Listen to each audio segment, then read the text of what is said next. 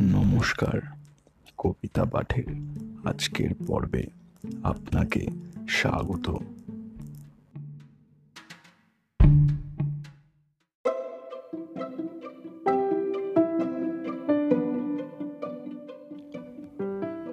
আজকে আমার নিবেদন কবি সুকুমার রায়ের কবিতা, শ্রাবণে। কবিতা পাঠে আমি, সাহেব।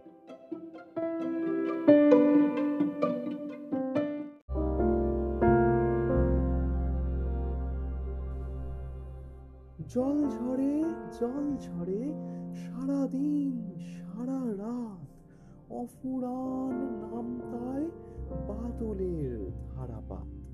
আকাশের মুখ ঢাকা ধোঁয়া মাখা চারিধার। পৃথিবীর ছাদ পিটে ঝমাঝম বাড়িধার। স্নান করে গাছপালা, প্রাণ খোলা বর্ষায়। নদী নালা খোলা জল ভরে ওঠে ভরসায় উৎসব ঘনঘোর, উন্মাদ শ্রাবণের। শেষ নাই শেষ নাই বড়সার প্লাবনের। জলে জলে জলময় দশ দিক টলমল, অবিরাম একই গান। ঢালো জল ঢালো জল, ধুয়ে যায় যত তাপ জ্বর জ্বর গ্রীষ্মের, ধুয়ে যায় রৌদ্রের স্মৃতিটুকু বিশ্বের। শুধু যেন বাজে কোথা নিঝুম ধুকপুক ধরনের আশা ভয় ধরনের সুখ দুঃখ।